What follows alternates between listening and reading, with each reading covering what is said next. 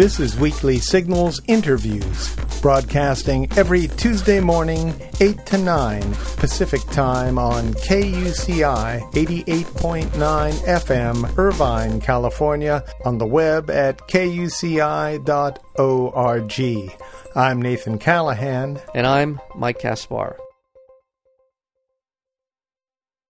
Winner of the first Neil Postman Award for Career Achievement in Public Intellectual Activity, Douglas Rushkoff's 10 best selling books on new media and popular culture have been translated in over 30 languages. They include Cyberia, Media Virus, Playing the Future, and Coercion, winner of the Marshall McLuhan Award for Best Media Book. Rushkoff has written and hosted two award winning frontline documentaries, Merchants of Cool and The Persuaders. His latest book, Life Incorporated How the World Became a Corporation and How to Take It Back, traces how corporations went from a convenient legal fiction to the dominant fact of contemporary life. Douglas Rushkoff, welcome to Weekly Signals. Hi, good to be with you. How are you doing today? All right. Yeah, was, are you in New York right now, right? I am, yeah. yeah are, are things good? things good back there? Are things good? Yeah. Depends who you talk to. Yeah. well, I'm talking to you, Douglas. Yeah. They're fine for me. I'm, yeah? I'm sitting pretty. Yeah, well, that's that's good. Are you uh, are things going well with the book tour? Yeah, I mean they're they're intense. I mean I'm doing a heck of a lot of media. If I if I had written a book on how to exploit markets or how to do marketing, I think I'd be selling more copies. Yeah. But um, but I'm definitely reaching a lot of people with the ideas, which is you know the real reason to write something in the first place. Oh, great! Now now uh, you were mugged. Tell tell us the the story about the inspiration for this book. Yeah, it was funny. I was mugged on Christmas Eve in front of what was then my uh, rental apartment in Park Slope, Brooklyn, and uh, it was actually an interesting mugging because I mean he had a gun and everything, and I was you know thinking about uh, you know how to make sure he didn't kill me. So I I actually I asked him for. Uh, to give me my health insurance card back, as if to somehow place myself as you know another another little guy against the man. You know, I told yeah. him I needed it for my for my treatments, and um, it kind of uh, I, I think I got a little bit of sympathy. I it's knew after he gave me back my health insurance card, he wasn't going to kill me anyway, and then. um I posted what happened on a uh, on an email list, a sort of nice, crunchy, what I thought was sort of left wingish uh, a local list of you know parents of the neighborhood checking out you know breastfeeding strategies and such. Huh. Um, I posted where I'd gotten mugged and when it happened, and the first two emails I received in reaction were from homeowners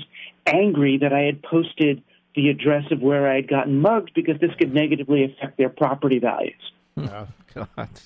And it wasn't the inspiration to write the book, but it certainly uh, uh, it, it changed what I was going to write about. I mean, originally I just wanted to write about money as a medium and yeah. how we had mistaken money for a real thing. You know, that rather than it being money, it's it's just a kind of money that's, you know, printed, created with certain biases and leads to certain kinds of behavior. But what I became interested then, in then was really how human beings had internalized corporate values. You know, the way that these people cared more about the short term asset value of their property than the long term experiential value of their homes. You know, and how would we yeah. become so disconnected from real life and replaced it with these market values? Well, how did that happen? I, you know, go back to the very beginning of corporations and tell tell us how that that uh, relationship started, where, where we're, we're actually moving ourselves outside of ourselves. Well, you know, people were actually doing doing pretty well at commerce before corporations. This was in the late Middle Ages. While they certainly had their problems, they um, commerce was not one of them. You know, they they made stuff and traded stuff and sold stuff, and they had currencies that they really developed locally that were based in how much grain you brought to the grain store. You got currency and you traded it, and there was this tremendous rising middle class of merchants and uh, uh, even even farmers. People were just getting wealthy, and the problem with people getting wealthy by creating value is that the rich, who who really hadn't worked in five centuries, you know, were really having a problem. The rich were getting relatively poor compared to how wealthy the middle class were getting. And they needed to create a way to prevent all of this free market competition, all of this great, uh, all of this great free enterprise that we we think we're celebrating today. Yeah.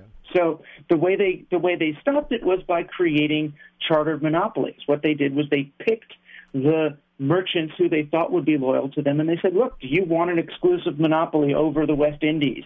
Do you want a monopoly over rope? Do you want a monopoly over tea?" And they, in return for granting monopoly power to to specific companies, these kings and aristocrats got investment. They got shares in the company. And then we ended up really changing our economic landscape from this one of sort of many companies competing with each other to innovate um, to a, a, a really a landscape of fixed corporations just looking to extract value from the regions that they had already been given uh, monopoly power over to me, when I when I think of corporations and what you're describing here, uh, what I, what comes to mind are the British. Uh, I know that yeah. Europeans in general were involved in this practice, but it seems to me that the British sort of refined it to the to uh, to its sort of uh, exalted place that it has today. Is yeah, that, well, depends where you live. You know, if you lived in in Sri Lanka, you'd say it was the Portuguese. You know, if you if you lived in in Algiers, I guess you were somewhere, you'd say it was the French. You know, so in America, we we we think of it as the as the British. I mean, the British were really good at it. I mean, here's this little island nation that ends up, you know, dominating so much of the world. But the way we experienced it in America was, you know, if you were a cotton farmer in one of the colonies, you know, you could sell your cotton, but you had to sell it to the British East India Trading Company. You couldn't take your cotton and sell it to another company, uh, you know, that a colonist owned. You couldn't take the cotton and make fabric out of it or sew mittens out of it and then sell it to other people, you had to sell your cotton at rates that were established by the company, by British East India Trading Company, who would then ship it back to England, make it into fabric, sew it into hats or mittens or whatever, and then ship it back to America where then you could buy it as a hat or as gloves.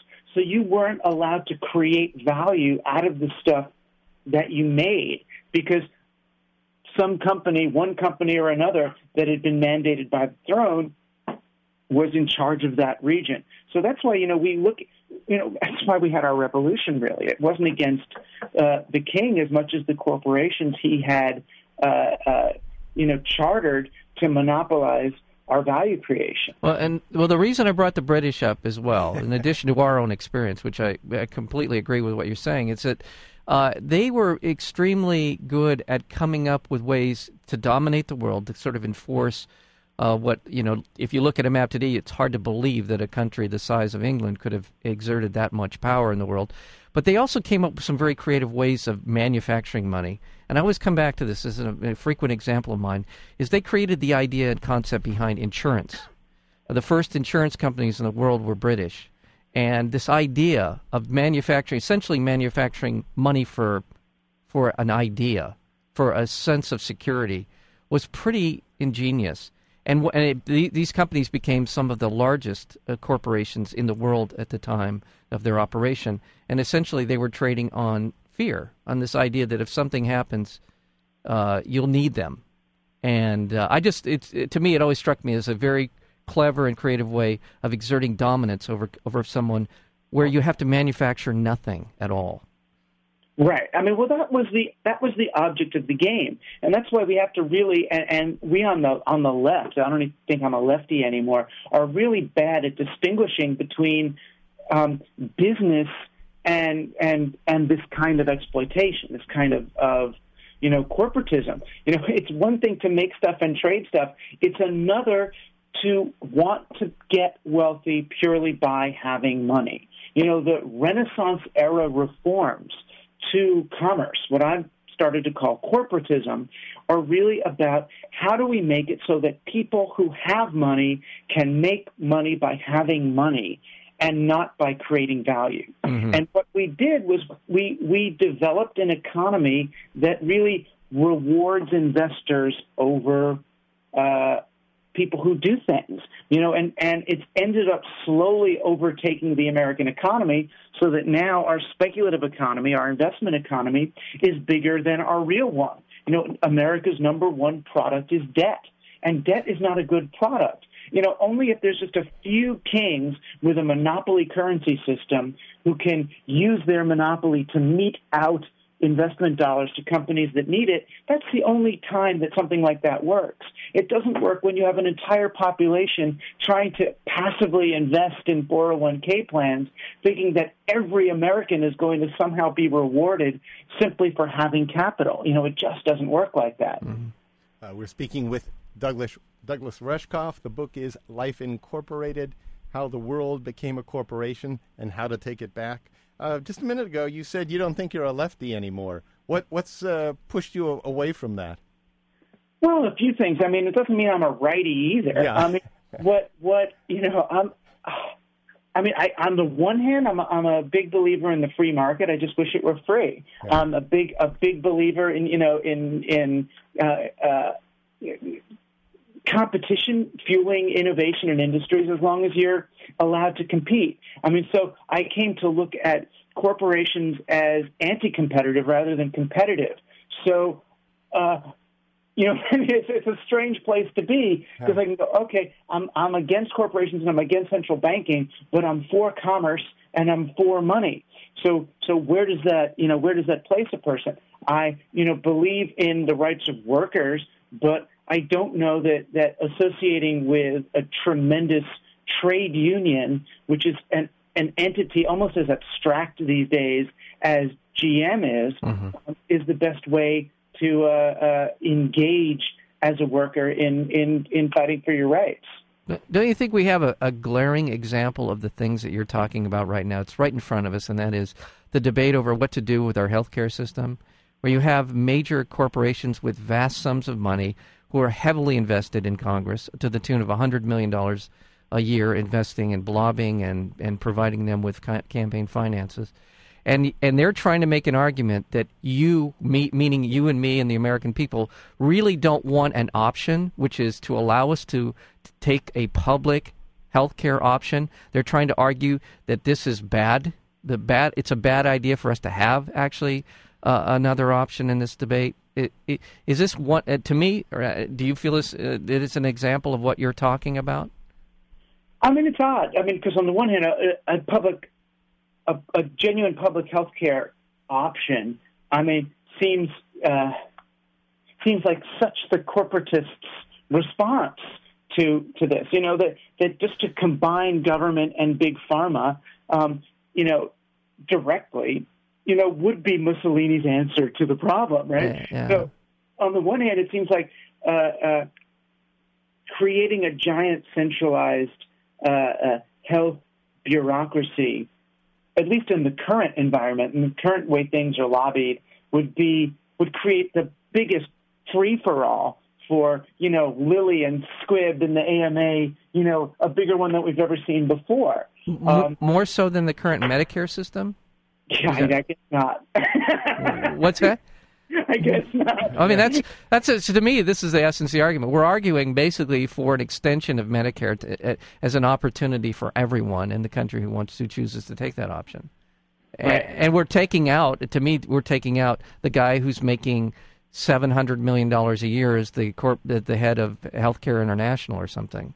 I mean, uh, am I, am I wrong to say that that? No, we are. We are. I mean, so it's really it's whose lobby is stronger than yeah, whose. Yeah, I understand what you're saying. That it'll eventually morph into some sort of private, public, uh, mega corporate entity that will be even less controllable than the current system. It could. It depends. I Yeah. mean, because because we don't, you know, um, uh, it feels to me like a single payer health care, uh, you know, uh, system in America would end up looking less like you know the Canadian healthcare system and more like No Child Left Behind. so I, Yeah. I I I have a concern for it, not from the Harry and Louise standpoint, but uh, just Yeah. for the way for for in, in some sense for the opposite um, the opposite reasons that I I I, I found that. Uh, uh, you know, sort of the, the bigger and more centrally orchestrated things are, um, the the more ripe for certain kinds of corruption they are, not not the less. But it is, I mean, but but healthcare is something that you would think we should be able to do um, on, on a government level, and it would actually increase the the competitiveness of our you know of our companies and corporations and our workers you know over the the ones that are supposedly you know better than us or beating us now. You know how can yeah. um, I mean GM's got other problems, but how can GM compete against you know uh, Volkswagen if if they've got to pay for health care and Volkswagen doesn't? Right. Yeah. Well, it seems like we're in a, at least economically in this country, and this is a this is a, a silly thing to say, but we're in a we're in a, a very unique situation right now. In in that uh, you talk about GM, oh, I mean, we own GM now. Well, that was so silly. You know, we've gotten into a position where I mean, we think that these companies are too big to fail, but uh-huh. once a company is too big to fail, it means it's gotten too big to be let to survive. Yeah, yeah. I agree. You, know, I agree. you can't. Um, that that the the way it got big was through all sorts of false considerations, through through essentially through corporatist policies, through through um, you know government mandated monopoly, and um, that's not. Uh, uh, that's it wasn't through any kind of free market. And now that you've got you know entire towns and cities, Lansing and Detroit, depending on a single company for all of its jobs, I mean, that's the thing that we complained about, you know, that was wrong with Soviet style communism. You know, that no, you can't do it from one company. You can't you can't centrally uh, uh, uh, dictate everything, and that by creating a landscape that favors the the uh, uh, development of these these behemoth uh, conglomerates, um, we end up really we end up you know really surrendering our economy to um, the debt structure yeah. of these sort of corporate names on debt while um, devaluing the contribution that real people make to the economy that they live in. It's just it's so striking because the the uh, by the way we're speaking with Douglas Rushkoff. The book is Life Incorporated: How the World Became a Corporation and How to Take It Back. I do want to get back get to the point where we're talking about how we back. can take it yeah. back. But it, it, you know it's striking. You look around the world now, and some of the major economic players in the world have uh, uh, more or less achieved a sort of nationalization of their greatest resources. Look at Russia as an example of a, com- a country that has essentially become um, Russia Inc uh, really, it, it, and and it's and it, going back to the oil uh, monopolies of the uh, late '70s, where they had the Seven Sisters in control of oil, the distribution and exploration of it. Today, where it was 90 plus percent in the the uh, so-called Seven Sisters, the big shells and the and chevrons and all the rest of it. Now it's completely flipped, where 90 90 plus percent of the oil's revenue is now generated from countries who control Venezuela, Saudi Arabia, et cetera, et cetera. So the, the, it is completely these governments are much of what you're talking about in terms of Mussolini and sort of this merging of corporate and capitalist uh, into one entity uh, is is actually happened all around the world to the detriment of our political ability to affect change. Well, right. I mean, but but I mean, it's funny. I, I, I, in the subtitle of the book, I say you know, how the world's become a corporation, you know, and how to take it back. You know, on a certain level, though, it's even it's even bigger than these these national economies, or the it's it's uh, it, there is a kind of a global. Uh, a, a global corporate state that formed, you know, partly because of the, the World Bank and the IMF and the way they create debtor nations that are then forced to open their markets to corporations who come in and build factories that pollute the topsoil and make subsistence farming impossible and essentially force the population to now work for the company.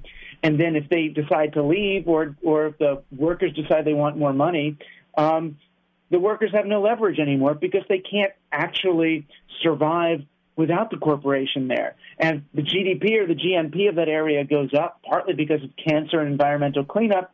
And the World Bank uses that the UN as evidence of economic development. Um, now, a lot of these places are pushing back. You know, Africa, South America, you know, China and East Asia. You can't can't call them. Uh, they're not developing nations anymore. At least not in that sense.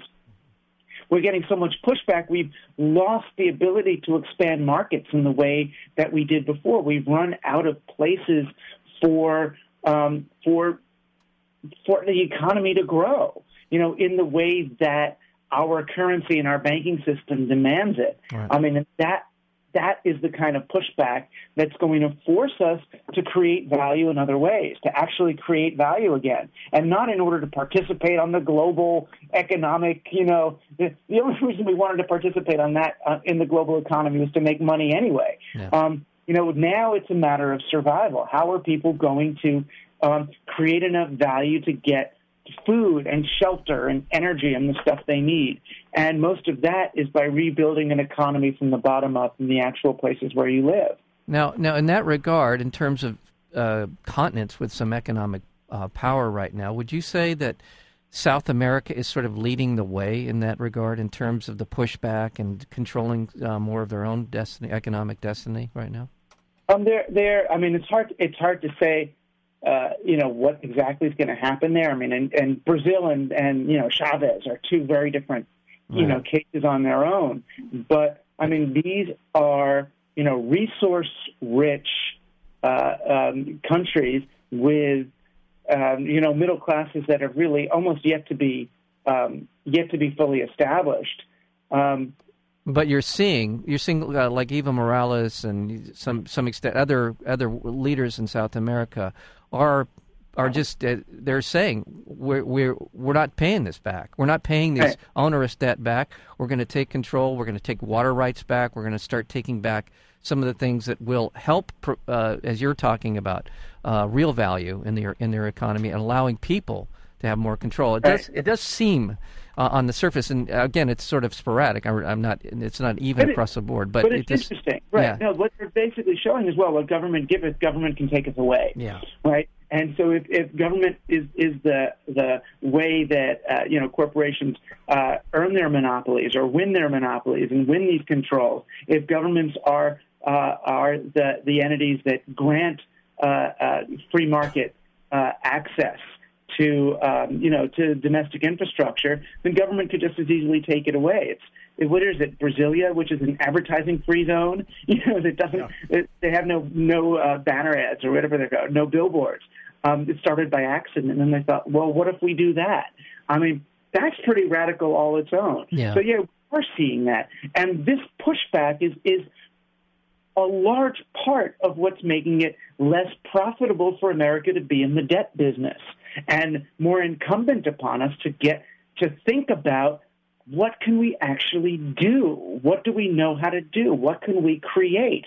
You know, that just pushing paper around isn't going to isn't going to create value either domestically or internationally. That this sort of pyramid scheme we've been operating is up, and uh, and we've got to look at at learning how to do something again. It, it just seems to me that w- given our propensity for, for innovation, we do possess a tremendous uh, re- uh, resources and in- industry that allows us to create uh, technologies that we do need, like uh, solar power, alternative energy, cleaning up the environment. It seems to me that if the government were, were serious about these things, that we'd be investing in companies that were leading the way. And this is, to me, the way out for America it's a double edge. We're we're helping ourselves and the rest of the world, and we're also creating real wealth, real real uh, value here.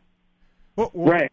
I, I, would just, but isn't it more with the individual? Isn't that what you're saying, mm. uh, Douglas? I mean, is, isn't it more? We, we can't rely on the government because it's going to just turn things into a corporation eventually. Yeah. Anyway, there's mm-hmm. a mindset here yeah. that we have to overcome, and we can't keep looking out uh, to the rest of the world. We have to look right where we are. We have to stand in the place where we live and make it good instead of trying to admire everything else around us.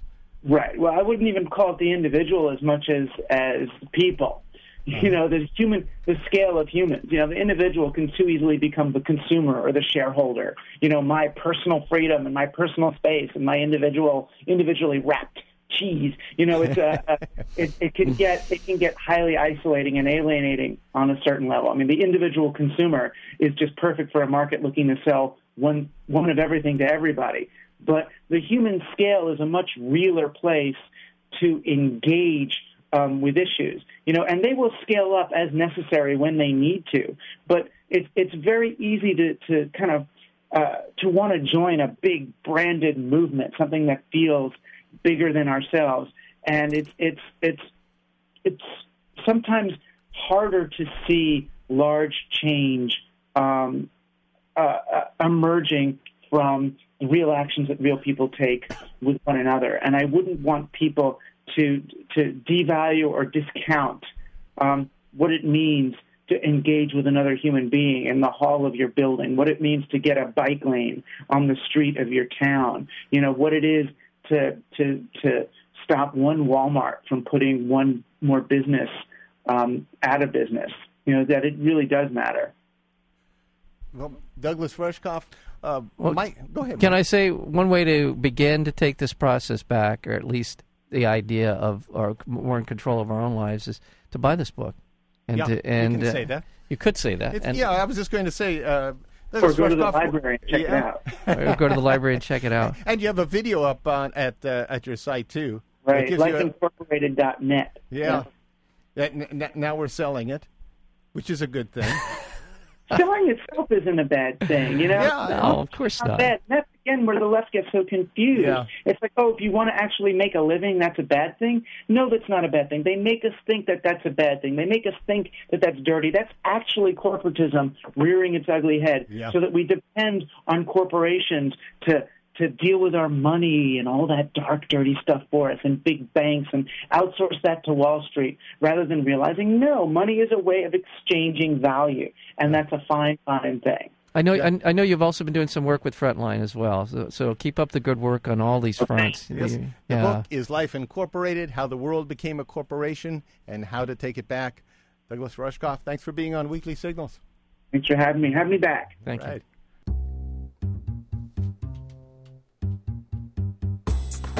To learn more about Weekly Signals interviews, including upcoming guests, or to download the podcast, visit our website at weeklysignals.com. And be sure to visit nathancallahan.com for daily readings and feature articles. Until next week, I'm Nathan Callahan. And I'm Mike Caspar, and this is Weekly Signals.